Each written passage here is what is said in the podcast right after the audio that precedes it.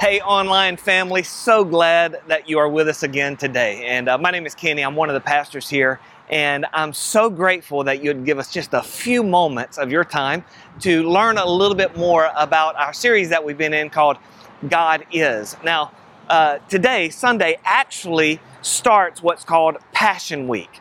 It is a huge week for Jesus followers all over the world. It is the day called Palm Sunday when Jesus actually rode into Jerusalem. And if you've ever read the story, people were surrounding him, hailing him as their king. And this is the one we have waited for. And it's called Palm Sunday because they threw their palms at his feet, and just as a, as a sign of, we honor you, we respect you, you are our leader. And there's something else about what happened this week that I want to share with you in just a moment because as you move past Palm Sunday is also called Suffering Week. That Jesus would passionately endure the suffering that he knew was before him, and it's the reason why he even came. But here's what I want to do. For the next few moments, I want us to look at the cross as we should this week. Again, as Jesus followers, the cross is everything to us. The Bible says that to someone who doesn't know Jesus, it's actually foolishness. But to those of us who are being saved, uh, it really is the power of God. And I want to look at it in a way of what was happening outside of the cross. Is there something spiritual that was going on at a deeper level than maybe what we've heard before? Now, I want to give you a heads up. I'm going to need your help in the chat area if that's okay. So there are going to be times when I'm asking you to participate and play along with us in the questions that I ask. I can assure you, if you do, number one, your feedback will be so helpful to everyone else who's watching. And I really think you're going to get a whole lot more out of it. Now, if you're just now jumping in with us, let me kind of recap, okay? We've called this series God Is, and that is a, a, a series name for a technical term that's called theology, the study of God. And that's what we've been doing the last couple of weeks. The very first week, Kurt spoke about God is holy. And if you weren't here, you can see it on the screen. Uh, the definition for God is holy means this God is unique, sacred, set apart. He's in a class by himself. You know, scripture says that God is not like us at all. He doesn't think like us and he doesn't act like us. You know, when, when you look at someone to say, you're ungodly, we disagree with that. Now, part of that's pride, but the other reason we disagree with that is real simple because we don't know what God is like. He is godly, we are ungodly. So God is holy. In, other words, he can't allow sin around him at all. Number one, he can't sin. Number two, he, it can't be in his presence, which makes him holy.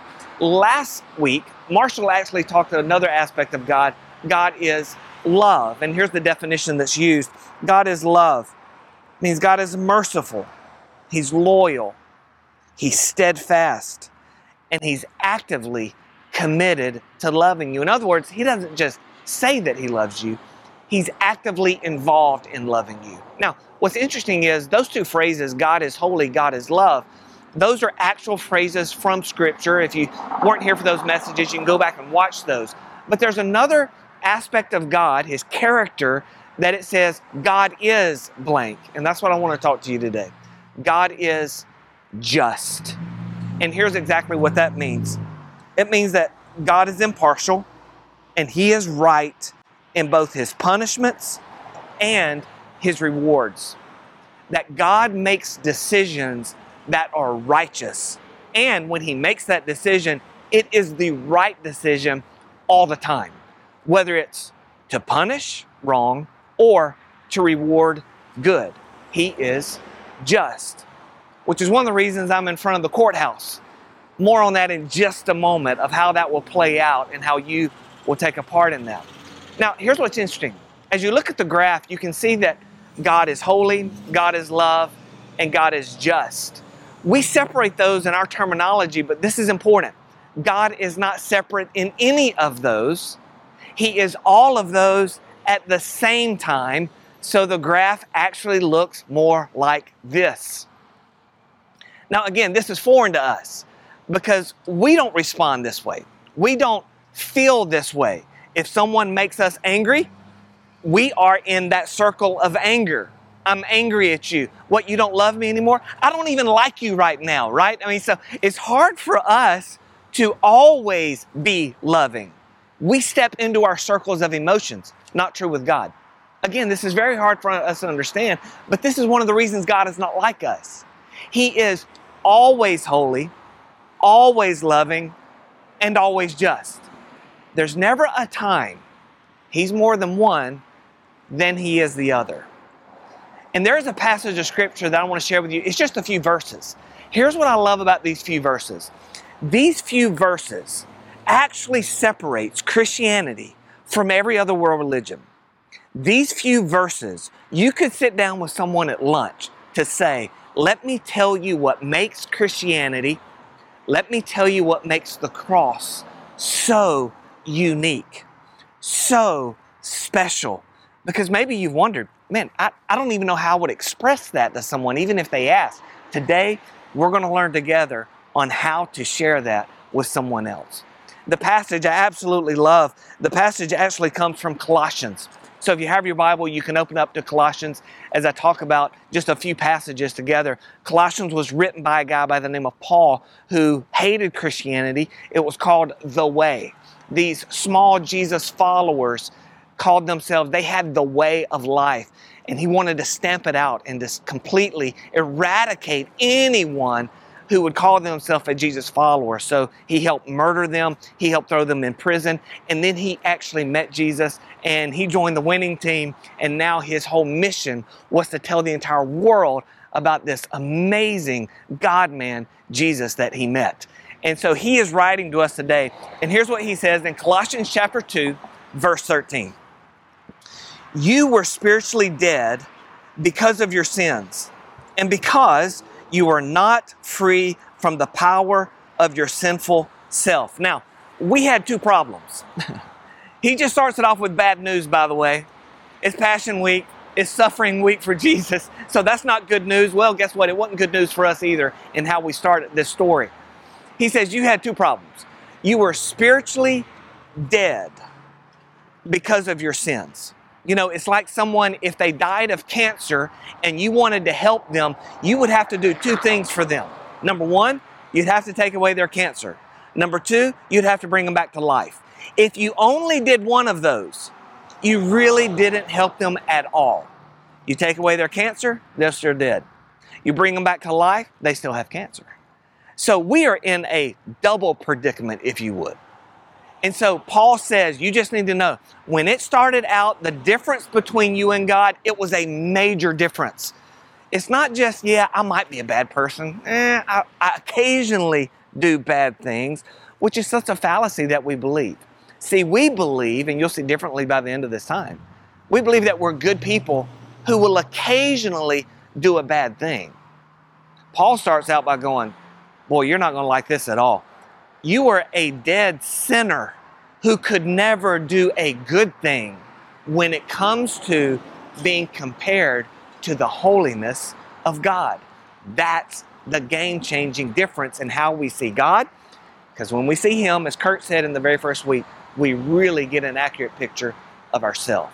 Now, he goes on in the next verse, and this is just kind of a, a scripture reading tip. When you see a scripture writer start listing things. Just take your pen or your pencil, start listing them out. Don't just read it, just go, whoa, whoa, whoa. He's given us a list. Paul is about to give us an amazing list of what makes this week so special for us. Look in the very next verse because here's what he says. But God made you alive with Christ. This is amazing. It's all about God. Remember, the verse before it said, We were spiritually dead but God made you alive. You know what the cross and the resurrection is all about? Dead people coming to life. It is not about bad people becoming good people. It's not about good people becoming great people. It is about a dead person separated from God. That when God would try to poke and nudge and prod and speak to and to entreat and to call a dead person could not respond So God made a decision, made the first move, and God brings a dead person back to life with his breath. That is what this passage is about. That's the message of Christianity for all of us. And this is why we celebrate this week because God did something. We didn't do anything. We were dead with sin. So God goes into action. Here's what it says. We keep reading. But God made you alive with Christ. How did He do that? Here comes the list. Get ready. Number one, He forgave all our sins. See, that's that's the, that's the Baptist coming out in me. You just got to carry out the S, right? Um, sins. But it is important. It doesn't say He forgave us all of our sin. Sins. All of your sins. I've been asked before, what about the sins I haven't committed yet? Here's the question How many of your sins have come after the cross? Answer All of them. All of them have come after the cross. When He died, He died for all of your sins. He forgave you all your sins. That's the very first thing He did. That would be enough in and of itself. But the second thing He did was this he canceled the written charges against us. Now, in the little chat area, I want you to write that out. Written charges against us. Go ahead. If you're if you're like a uh, just a poker that just it might take a while, but we'll wait. Okay. Written charges against us. Write that down. Or if you want to make it personal, written charges against me. I love that. But he canceled the written charges against me. More on that in just a moment what were the written charges? And what did they actually do? I'm glad you asked because it's in the verse. Here's what it says He canceled the written charges against us. What were those? It listed all the rules we failed to follow. And because of that, it stood against us and condemned us without question.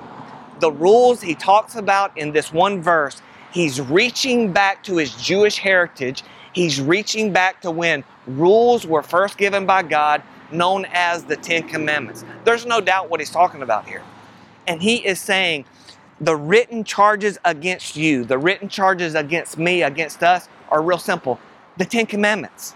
And those Ten Commandments stand opposed to your life when it comes to standing in front of God.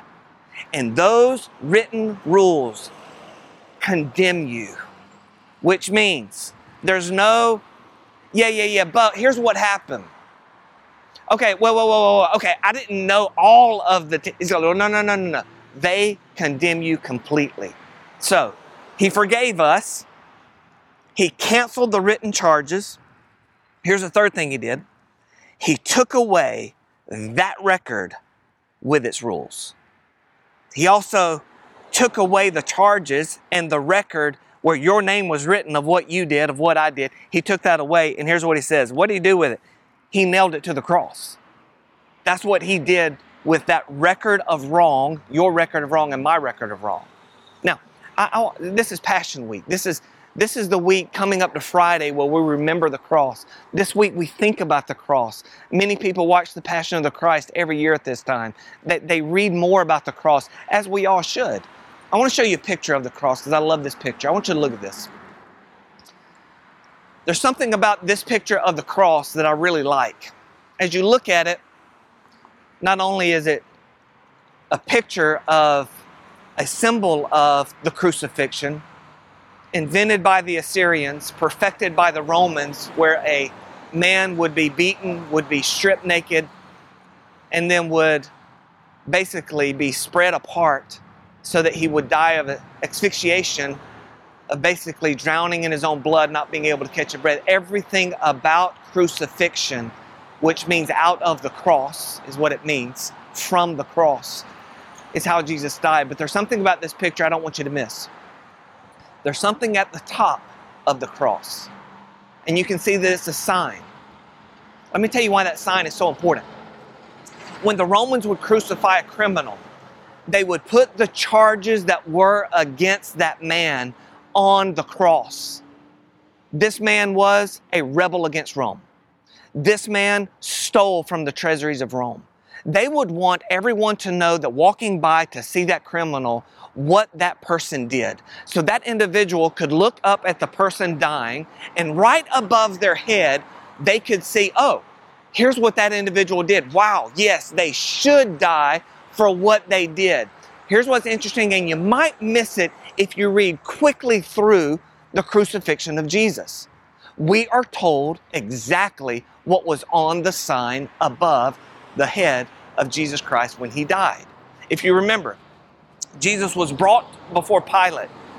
Pilate could find no fault in him whatsoever. In other words, Pilate is thinking, what am I going to put on the sign? He hasn't done anything wrong. There's no been insurrection. He hasn't stolen anything. The best I can tell, he's healed a lot of people. He's a good man. Why in the world should I crucify him?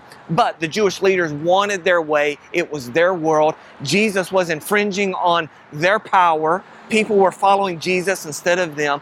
And so they begged him and pleaded, You just crucify and come up with a reason of charges against him. We don't care what you put on the sign, just put something on the sign. He called himself a king, put that on the sign. And that is exactly what Pilate put on the sign. We find it recorded in Matthew 27, verse 37. Above his head, they placed the written charges against him.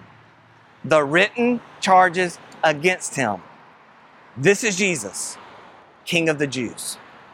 So when people walked by, when people were there watching, what was his crime? This was Jesus, the King of the Jews. Is that a crime? Did he? Is that even a crime? I don't. I don't. I don't think that's a crime. Maybe, oh, well, I guess to Rome because Caesar would have been king. So maybe, I, but I don't understand because that's not, you see, there is a little bit of confusion in the crowd. There's a little bit of confusion for us going, well, that's not a crime at all. But maybe there was something a little more going on with the sign that we don't know about. Now, behind me is the courthouse, and I want, I want to use an illustration. Let's pretend that there's a judge who serves in this courthouse week in and week out, and he is known in the community as not only a good judge, but a great judge because he really loves this community. He's found serving the homeless on weekends. He's found giving to those who have not. I mean, he loves this community. But imagine someone who was found guilty of breaking into a home, um, murdering the, the couple who lived there, and then stealing everything outside of the home. The cameras caught the individual, the police caught the individual, and now the individual is on the court stand. What would you think about the judge that looked at that gentleman with everything against him, and the judge said, You know what? I know you're guilty of all of that, but I love you, so I'm to let you go free. What would you think about that judge? Here's what you would think Man, what, you're not doing what your job is. Your job is to be just. Let the punishment fit the crime. You go, but he loves them. It doesn't matter. Your love at that point, Mr. Judge, does not matter. Or what about this? What if the criminal actually looked at the judge and said, Yes, sir, I did all of that, but I promise you, I'm never going to do it again, ever. You've got my word. Uh-huh. And the judge looks at him and says, You know what? I love you, and I believe you. I'm going to let you go free. now, what do you think of that judge? The opinion's still the same. It doesn't matter because he's not there for what he promises not to do. He's there because of what he's already done. That's problematic. So, judge, doesn't matter how much you love him, doesn't matter how good you are, we want you to be just. Now, here's where we come into the picture. Let's pretend that you're on the court stand for your life and for your eternity is at stake. And the judge is God. He's holy. He doesn't allow sin into his home or in his presence. He's loving. He greatly loves you, but he's just. This is why when people say, God loves me, I'm okay. Well, God does love you. Well, when I die, though, everything's going to be good because God loves me. Everybody goes to heaven because God loves them. Well, why would we expect any less of God than we would a human judge? That, that's poor judgment on our part, play on words. And this is true. So if you're on the court stand, the rules are very simple with God. They were written in Exodus, the Ten Commandments. Again, and if we just go through some of them, the first one, don't use my name in vain. What, what, what does that mean? It means to blaspheme God. That you take the God who gave you life, who loves you and is perfect in even his name, and you use it in a moment of anger or lifestyle. We call those individuals blasphemers. What about this one? Don't steal. It's just simple. I'll provide everything for you, so don't take anything. Have you ever stolen anything? Doesn't matter the value. It could be a pen from the office, an answer in middle school from someone else. You stole something that wasn't yours. What do we call those individuals? Thieves. Uh, don't ever tell a lie. Have you ever done that? You go, nope, what you just did. What do we call people who tell lies? Liars. What about this one? Don't commit adultery. Most people think they're out of that one. Some people know they've already committed that one. Truth is, we've all committed that one. Remember, holiness begins at the depths, not at the surface. This is why Jesus said, if you've ever even lusted after someone, you have already committed adultery, you're guilty. I think we're all guilty of that. What do we call those individuals? Adulterers. What about murder? We all think we're clean on that one. Some people may already know. That's not true of me. Was a horrible past that I have in my life and a decision I made. But again, Jesus would put us all in that boat, to be honest. Remember, holiness begins at the depths, not at the surface. So Jesus said, if you've ever looked at someone and hated them, you looked at someone and said, I don't even want to be around, I don't even want to see that person anymore. I wish they would go to wherever. Jesus says, You've already murdered them. So again, we're all guilty. It's only five of the ten, but by our own admission, we're blasphemers, we're thieves, we're liars, we're adulterers, and we're murderers. And if we were to do the other five, it would be the same. We're guilty.